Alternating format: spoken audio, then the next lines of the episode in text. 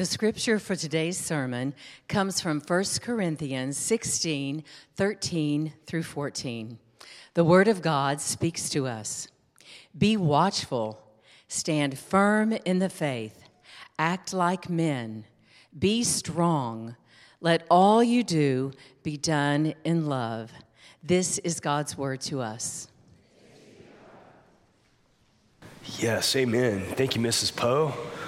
Guys, good morning. How you doing? It's, uh, it's good to be with everyone today. If we haven't met, my name is Josh Curry. I'm one of the pastors here. And uh, today we're wrapping up our three week series on masculine virtue. And a couple of things I'll mention to you before we pray and dive in. Uh, we just posted this week to our website and to a website that we just uh, put together called masculinevirtue.net all of the resources from our men's conference two weeks ago. So I know some of you guys have been asking about that. That has all the talks, all the breakouts, the creed that we prayed together, and our confession and assurance. So you can grab that that week this week and look at it. And uh, I hope that serves you. I hope that helps you. In addition to that, um, I just want to take a moment and just pause and thank God for the things He's doing in our church. This has been this has been the richest opening to a new year that I've ever experienced in 18 years of pastoring here. Um, the amount of transformation that God is working in our church is so encouraging. And anytime that God's doing a work of revival and renewal, that also comes with resistance and pushback and spiritual warfare.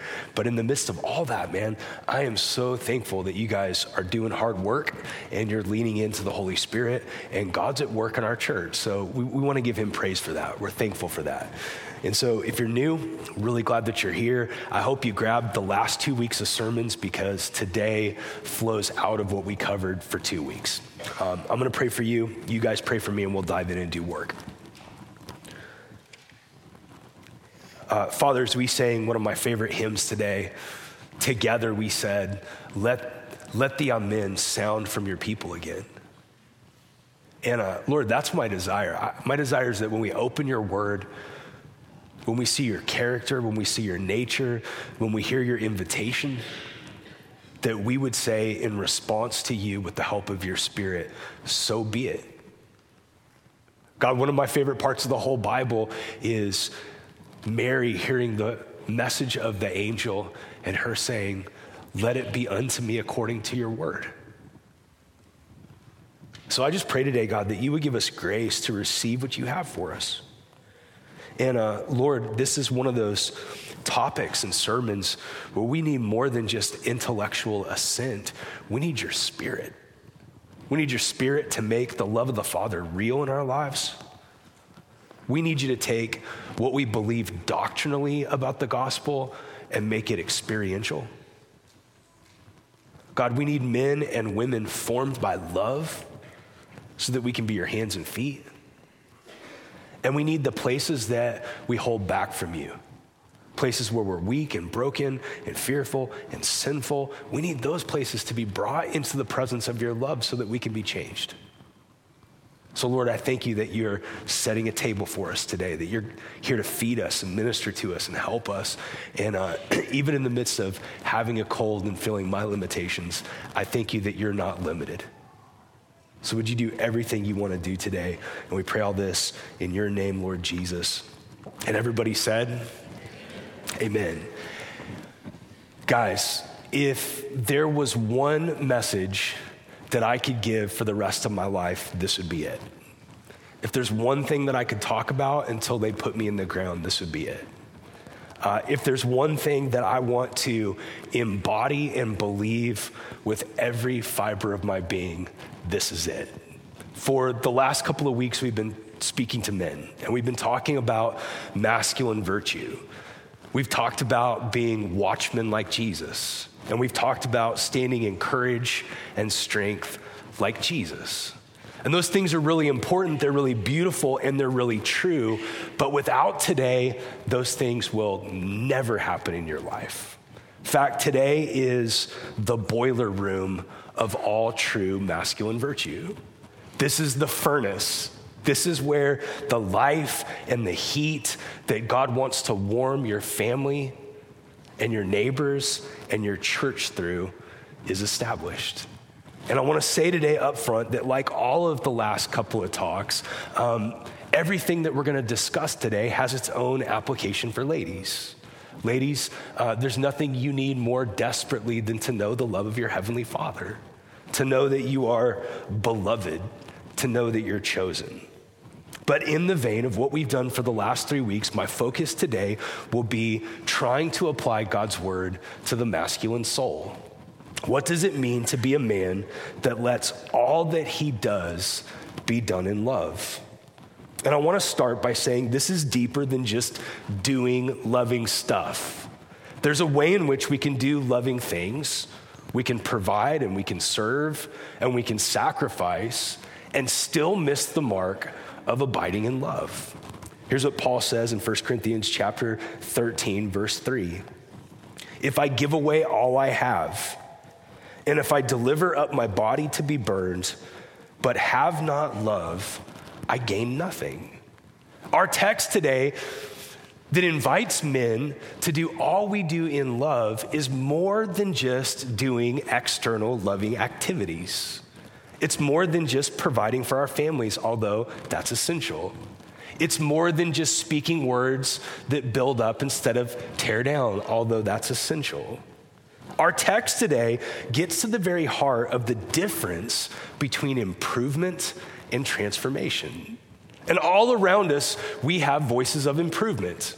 Life coaches abound, instructional videos abound. There are self help books that line the shelves of every single bookstore. And there's places where those voices can be really helpful. There's things that we need to learn to improve ourselves. Amen? But listen, the heartbeat of Christianity is not improvement. It's not incremental external change. The heartbeat of the gospel, what Jesus came to die for, is not a little bit of improvement or self help. It's complete and total renovation of the totality of your life. And that happens through the love of God. That happens when we encounter His love. And so, if we're going to be watchful instead of being loveless warlords as men, if we're going to be men of courage instead of cowardice, if we're going to be men that build our lives on the faith once for all delivered instead of quicksand, if we're going to be men that are strong and don't abuse or abdicate, all of that finds its source, its power, its life, and its heat in learning to abide in the love of our Heavenly Father.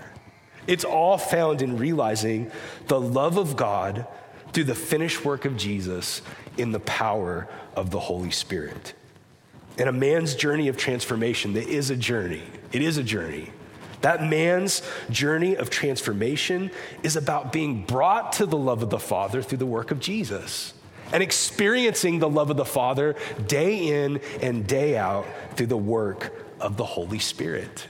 And as foundational as this is to the heartbeat of Christianity, as core as this is to the gospel, it's kind of amazing how historically we tend to miss the work of the Father, his work to father us, and to lead us to become fathers.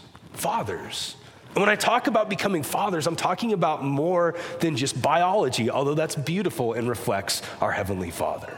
I'm talking about the work of God to shape us by His love to such a degree that men grow over the course of a lifetime to look like their Heavenly Father, to reflect His character and His mercy and His goodness and His holiness, to be the kind of men, to be the kind of men that are merciful because our Heavenly Father is merciful.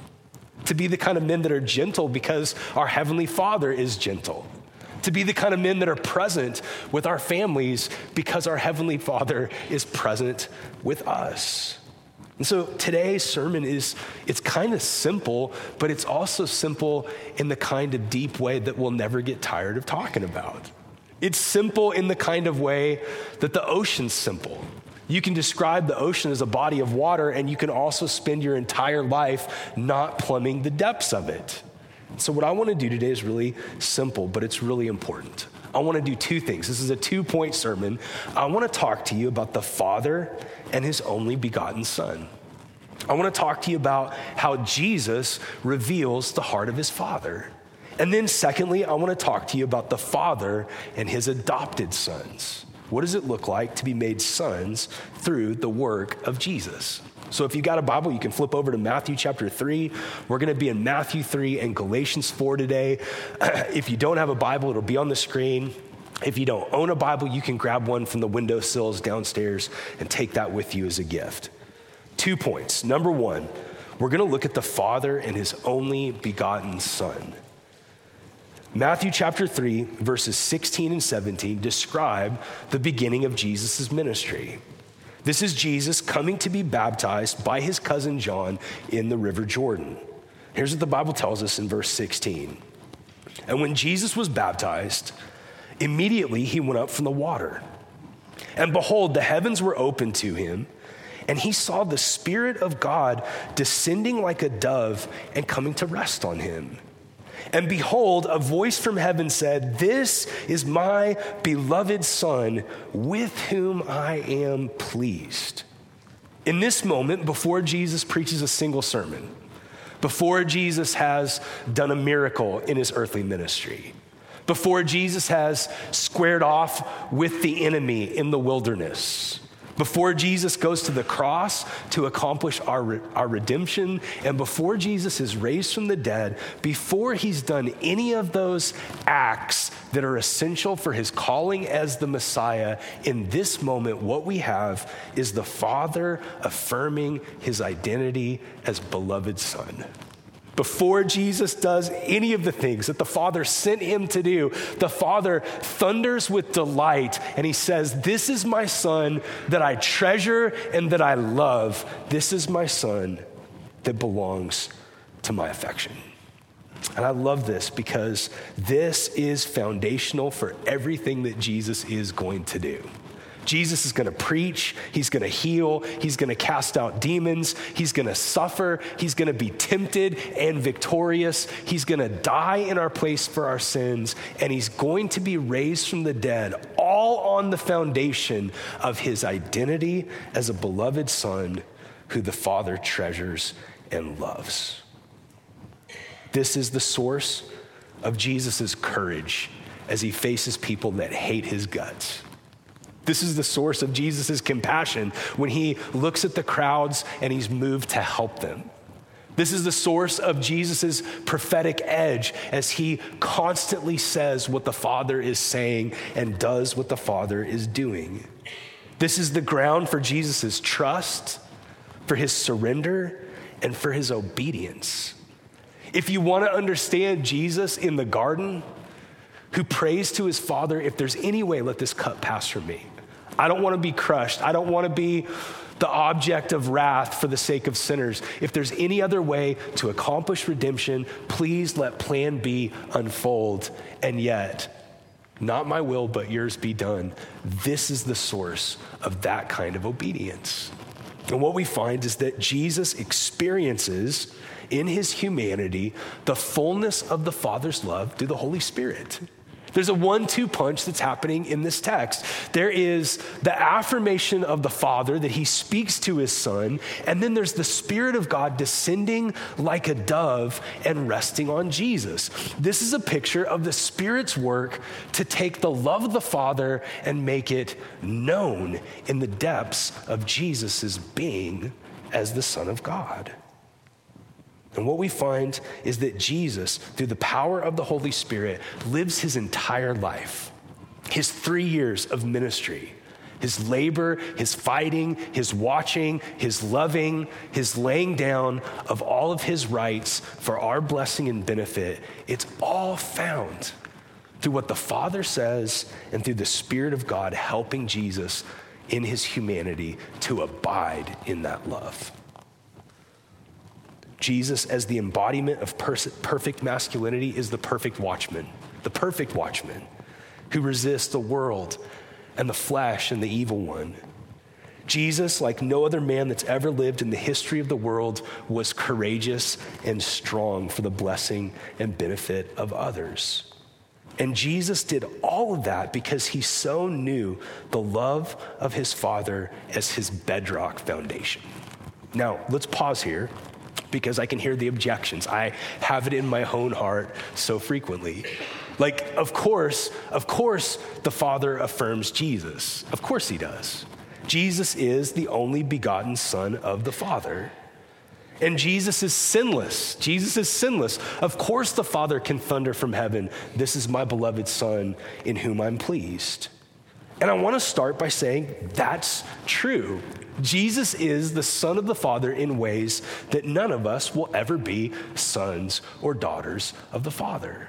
He's the unique, only begotten Son of the Father. Uh, one of my favorite writers in a great book called Forgotten Father, written by Thomas Smail, who's a charismatic Anglican, he puts it like this, describing Jesus Jesus acts with God's authority because he shares God's being. With the Father, he's the legitimate object of worship. And with the Father is the joint source as well as the necessary agent of creation, salvation, and the coming of the Holy Spirit. Jesus is the Son of God, God and man, 100% God, 100% man. And I want to be really clear that you and me, brothers, have no right to claim sonship through nature or achievement or status before God. And the Bible nowhere, the Bible nowhere proclaims a message of the universal fatherhood of God. Doesn't teach that. Uh, we teach that in Unitarian ripoffs of Christianity. It's not what the Bible says. In fact, the Bible says, at best, left to ourselves, we're sons of Adam, not sons of God. And at worst, brothers, left to ourselves, we're sons of our father, the devil. This is not about universal fatherhood. But what I want you to see today is that this is about the scandal of grace. The kind of affirmation and experience of the Father's love that Jesus lives his entire life with is the very thing that he came to die and to be raised for you and me to experience and live in as adopted sons of our Father. What does it mean that the Father has adopted sons. Let, let, me take you to a couple of different verses before we get to Galatians. Listen to Romans chapter 8, verse 29. For those whom he foreknew, foreknew, this is the work of the Father, this is the work of the Father in eternity past. For those whom he foreknew, he also predestined to be conformed to the image of his Son, in order that he might be the firstborn among many brothers. Hey, listen, there's a lot of things we could say about why God initiates the work of our redemption. We could say it's because of his own glory, and that's true. And we could say it's because of his love, and that's true. The Bible mentions both of those things. But the means through which God is going to be glorified and the means through which God is going to lavish his love on his enemies is through this profound work of calling sons into a relationship with their heavenly father through the work of a capital S son that's going to do something to make us those that have been adopted. The purpose of God, the purpose of God is to not just justify us and cleanse us of our sins, it's to justify us, cleanse us of our sins, and adopt us as beloved children. This is what John chapter 1 is driving at. Let me read you just a couple of verses. But to all who did receive him, to all who did receive him, not universal fatherhood, but redemption, to all who did receive him, who believed in his name, he gave the right to become children of God who were born not of blood, nor of the will of the flesh, nor the will of man, but of God. Hey, brothers and sisters, like we stand in the Reformed tradition. Uh, we, we love so much of what the Reformers taught. And, and one of the things that the Reformers emphasized is our forensic justification. And here's all that means part of the work of redemption is that you and me stood in a courtroom as guilty offenders before God the judge. And we couldn't, we couldn't make a case to get ourselves off the hook. We were sinners by nature and choice. And God, in His justice and holiness, had every right to condemn us in that moment and to give us the wrath that you and me all deserve because we belittled him, we've hurt each other, and we have made a mess of everything that's beautiful, and we've taken God's gifts and we've tried to reject the giver. And part of the work of redemption is this miraculous thing in which Jesus Christ takes your sin and he takes my sin on the cross. He that knew no sin became sin for you and me. And he, Jesus Christ, not only took our sins, but in an offer of lavish, astounding grace, he grants us the righteousness of Jesus so that we can stand in the courtroom of God's holiness. And because of the work of Jesus, by grace through faith in him alone. Not our deeds, not penance, not our track record, not your resume, but because of grace alone God can drop the gavel and he can declare you and me forgiven. Forgiven. All of our debts paid. But listen, why do we as Christians stop there as if that was the only metaphor of our redemption? Like, we don't just stand in the courtroom for all eternity as forgiven sinners. Something else happens in the work of redemption. God purposed from the very beginning that He wouldn't just justify us and cleanse us, removing our guilt and our shame, but He would also, in that moment, as judge, not ceasing to be judge, also walk off the bench in the courtroom and come and put his robe on you and put his ring on your finger and invite you home to his dining room table as a son. That's the scandal of redemption. You're not just forgiven and left to your own devices. Listen, like I would preach my entire life and I would give my life for a gospel that simply said, we were forgiven of our sins through the cross of Jesus, and now we get to be God's servants or slaves. That would be good news. That'd be good news. To move from being his enemies who were facing down an eternity away from him under his wrath to be made slaves would be amazing, more than we deserve.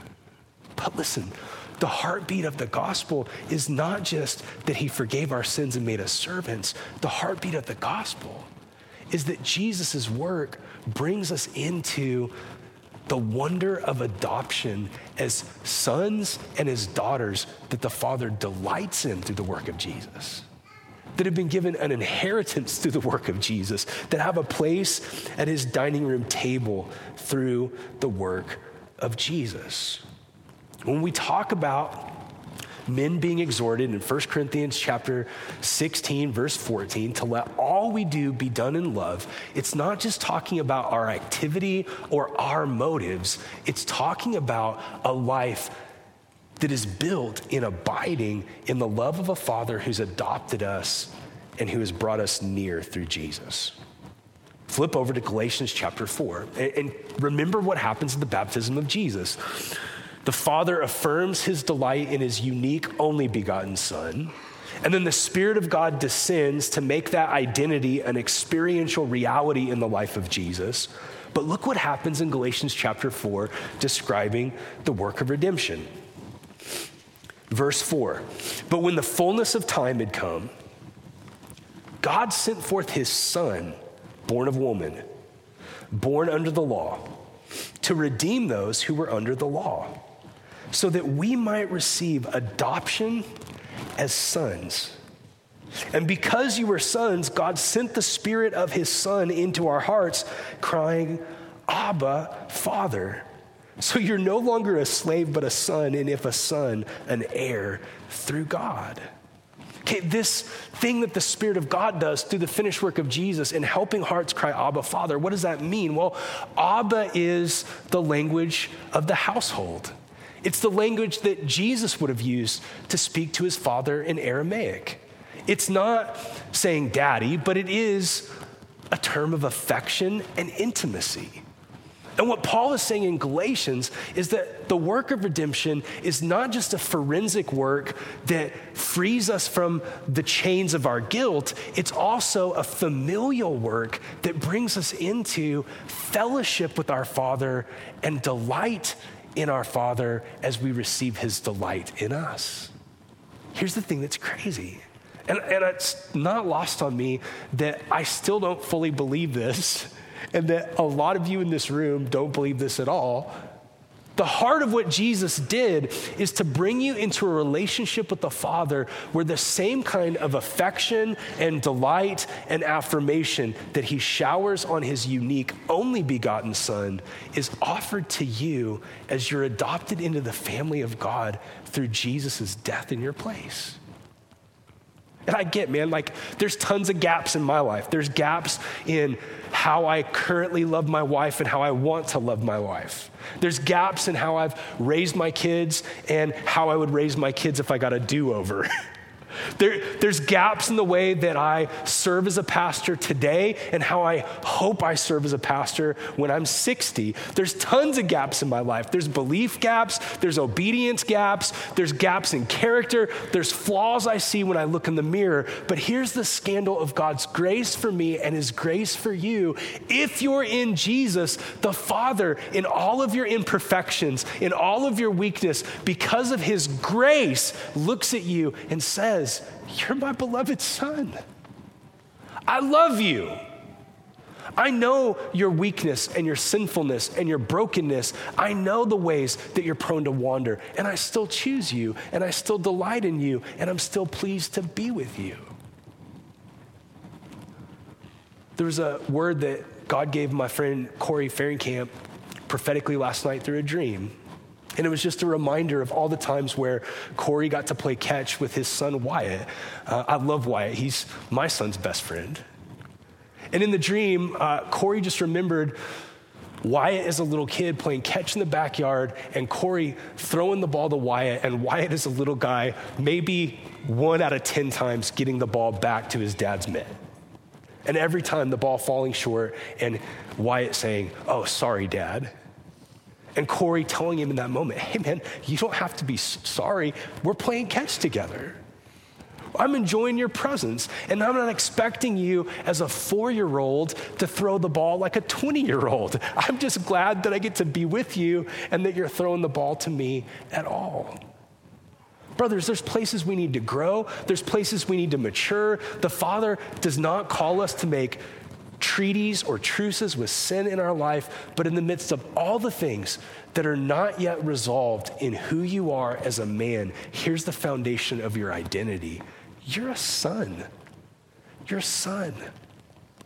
And here's something crazy, here's something wild.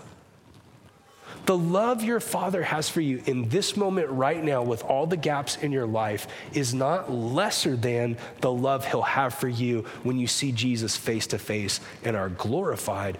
That's something that's done, it's finished, it's now. And the Father, the Father is committed to fathering you, to fathering you. That means he's going to discipline you, he's going to train you, he's going to shape you, he's going to form you, he's going to pour out his spirit in your life to convict you, to move you. There's places that he's going to invite you to grow. There's times he's going to discipline you and rebuke you. But here's what's wild none of that is the work of punitive rejection. Jesus took all the punishment. There's no punishment for you. It's the work of a father who delights in a son so much that he's willing to discipline and train him to grow up to reflect the character of his father. And this work of the Holy Spirit, this work of the Holy Spirit, is the work to take what's true doctrinally in our heads because I think, like, if we did a class and we had a bunch of the guys in our church sit down and talk about adoption and justification, I think we could get a lot of this right on paper. I think we would probably have decent theology that we've been made sons of the Father through the work of the Son. But the gap in your life where we don't experience that and believe that as a deeper knowing is the work of the Holy Spirit to call your heart into the prayer of Jesus, Abba Father. Tozer once said that uh, knowledge by acquaintance is always greater than knowledge by description. And like, I want you to experience knowledge by description. I want you to know the attributes of God, the character of God. I want you to hear about other men and women's experience with God. That all matters, that's all good. But the thing that becomes fuel to love your kids well, to discipline them in patience, to not provoke them to anger, The thing that is going to move you into increasingly loving your wife like Jesus loves the church, sacrificially and gently. The thing that's going to move you towards brothers when you want to hide the thing that's going to help you stand and be resilient and set your face like flint to the task that God's given you, even when people hate you, criticize you, and accuse you. All of that is found when the truth of God's word, when the doctrine that points to God's character becomes a part of the depths of your soul where you believe it, not just here, but you believe it here. And I don't want to make a false dichotomy because God loves your mind and God also loves the depths of your affection. And what we need as men in our current moment is to be men whose minds are renewed to know what's ours in Jesus, but also men who are experiencing increasing fillings with God the Holy Spirit so that we can know the love of God not just as a math equation, but as a real internalized delight in the fact that He loves you and He's with you to hear his voice and to respond and to know that he's with you and for you. The things we've talked about the last couple of weeks are really important. They get to the heart of what a man does in the world. A man is to be a watchman. A man is to stand firm in the faith. A man is to be courageous and strong. Those are things that we do in the world. But listen, let all you do be done in love gets to the essence of your being as a man. And what the Bible wants for you and what the Bible wants for me is for us to live out of a new identity as sons. You are chosen by your Father. You are loved by your Father. You are named by your Father. You're delighted in by your Father. And listen, all the ways that that's been twisted and marred by absent dads and by bad dads and even by good dads who, like all dads, have failed in some place. All of those are places where what you need desperately is to hear the voice of your Heavenly Father and to have God the Holy Spirit take the truth of your identity in Jesus and make it a part of the depths of your guts. To live your life, to live your life with a new identity means crazy things for men, crazy things. Jesus, knowing his identity in the Father, meant he was free to risk.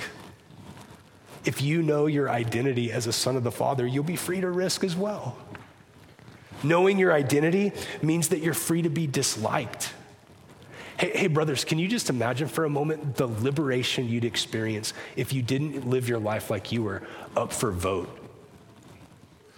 Like, if you could just know your Father loves you and you could be secure in that love, and the thing that you could offer every person is simply the one thing that you're required to offer them in light of Scripture, which is love, not performance, not, hey, which way's the wind blowing? To live out of your identity means that you can stop performing and pretending. It means that you can fail Like uh, in the last chapter of my son moving out of our house and getting launched into the world, the thing that I kept wanting to talk to him about is like, hey man, you are so loved by your Heavenly Father. You're so secure in His love. He so delights in you. You can risk and you can fail, and that doesn't change any of your standing before Him. So why not go for it? Why not go for it? Why not go big with the things that you feel like God's called you to do? What's the worst thing that could happen? Well, you'd fail, and in your failure, you'd experience more of God forming and shaping you. In your secure identity as a son,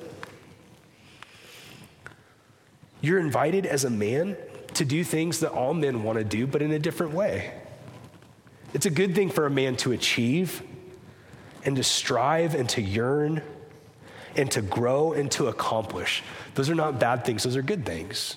In fact, if one, one of the things that I've been praying for the men of our church is that instead of having no ambition, my prayer is that we would have godly ambition.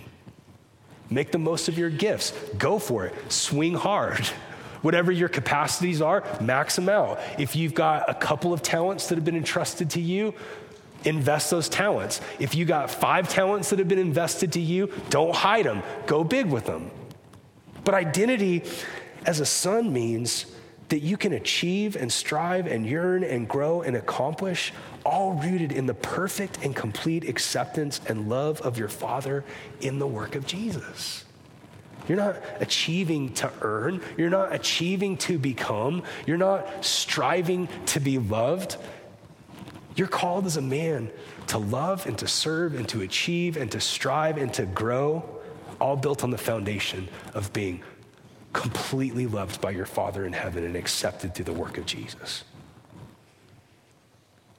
There's a great description of a man shaped by the love of God and what that means for those around him in the 128th Psalm. Let me just read you two verses. It says, Your wife will be like a fruitful vine within your house, and your children will be like olive shoots around your table. Behold, thus shall the man be blessed who fears the Lord. And you might think, well, I thought we were talking about love, not fear. Those are complete opposites. No, they're actually not opposites at all theologically. Love and fear before the holiness of God are two sides of the same coin. It's to stand in awe and reverence in his presence, and as you stand in awe and reverence, to be rooted and grounded in the fact that he's lavished his love on you in Jesus. And when it describes a wife being like a fruitful vine and kids being like olive branches, what it's saying is like, hey, as you receive the love of your Heavenly Father, what starts to happen is you reflect the love of your Heavenly Father and you provide shade and encouragement and life and growth to the people around you. This is what I want for the men of our church. I want us to be men rooted and grounded in the love of our Father through the finished work of Jesus in the power of the Holy Spirit. So, as we close today, brothers, I want to give you three things. I don't know when I'll get a shot again to preach specifically to the men in the room. So, let, let me give you these three words as parting shots. Number one, your deepest duty and your deepest delight needs to be knowing the love of God afresh every single day every single day. One of the desert fathers, uh, St. Anthony, once wrote, Each day we must say, Today I begin again. I like that because that's a reminder that we forget. We forget. And your greatest responsibility as a man, if you're going to exercise your vocation well, if you're going to love your wife well, if you're going to care for the woman that you're dating well, if you're going to be a father of presence and discipline that's gentle and formative, not harsh and punitive, what you need is every day to be surprised again by the fact that God loves you, to hear his voice again in Scripture, to ask for fresh fillings of the Holy Spirit and here's what's wild this is really good news. The Bible promises us that the Holy Spirit that helps our hearts to cry, Abba, Father, if you'll ask your Father for the Holy Spirit, that's a prayer He's always guaranteed to answer. If you ask for the Spirit of God, He's not going to give you a serpent or a stone. You can ask. What would it look like if the men of our church made their number one focus and priority each day to be a reawareness and a reawakening to the fact that God loves you. That today is a day where you get to live and forgive and serve and love and be courageous and keep watch as one that's loved. Second exhortation, brothers, is you and me as men need to learn to stand naked before the love of God. And that may sound funny, but here's what I mean. Um, when, when I'm on top of the mountain it's easier for me to come into the presence of God or be aware of the presence of God and to receive his love. Man, when I just did a good job loving my wife or loving my kids or loving the church that I serve, those are moments on the mountaintop where it's easy to believe that those kind of successes are the totality of who I am as a man. And it makes it easy in those moments to come to God and say, Hey, aren't you proud of me? Don't you love me? Don't you enjoy me? Aren't I useful to you? But here's what I mean by standing naked before the love of God. We can bring to God the ideal self that we want everybody to think we are, and we can actually not believe that God truly loves us because we know deep down we're not that ideal self.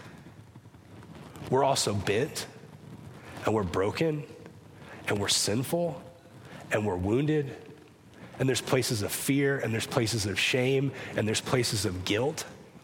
And here's the wild thing about the presence of God when you bring those things into his presence and you hear his thundering voice from heaven that he loves you, that's fuel for transformation. That's when we start to gain ground in our battle with sin. That's when we start to let the chains of shame fall off of us.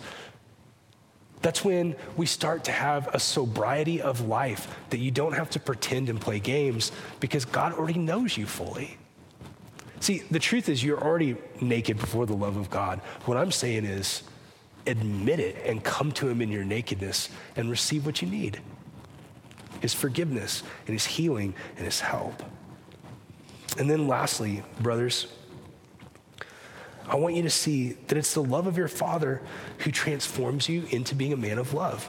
Like, if you want to define what's the greatest, the greatest single description of godly masculinity as it relates to your roles and responsibilities, ask, your, ask the question How has my Father loved me? Do you want to figure out how to be a dad?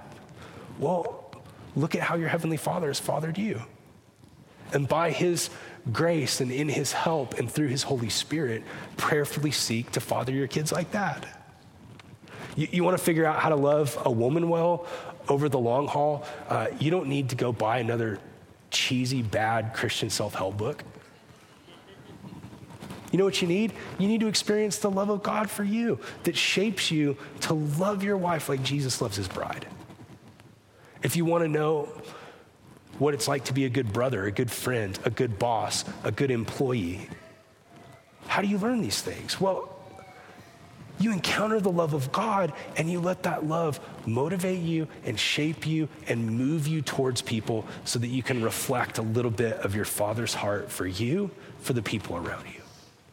This is the heartbeat of Christian mission. This is the heartbeat of Christian maturity.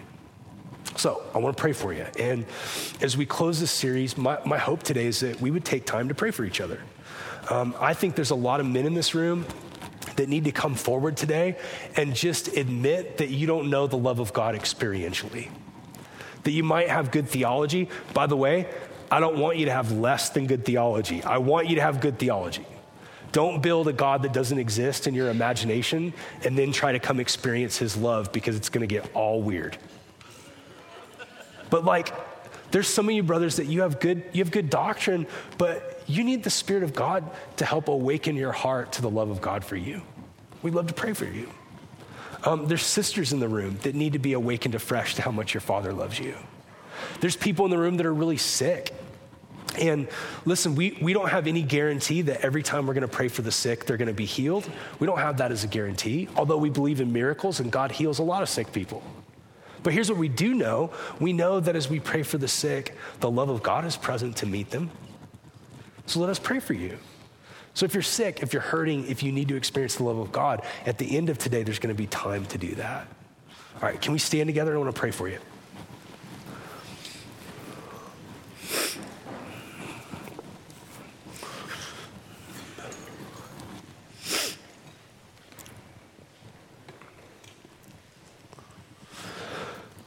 Heavenly Father, you told us in your word that if we ask for the Holy Spirit, you won't give us a snake or a stone. That if we, being evil, know how to give good gifts to our kids, how much more so will our Heavenly Father give the Spirit to those who ask Him? And God, I want us to be hungry for the Holy Spirit to distribute gifts, but I want us to be even more hungry for the Holy Spirit to help our hearts cry out, Abba, Father to know your love. And I pray, even right now, the places where we're tempted to only come to you as an ideal Christian, as a Christian that has it all together, I pray that today would be a moment that you would give us the courage to come to you as we really are in our need and to hear your voice. To hear your voice to unfinished men. Nonetheless, you're my beloved son.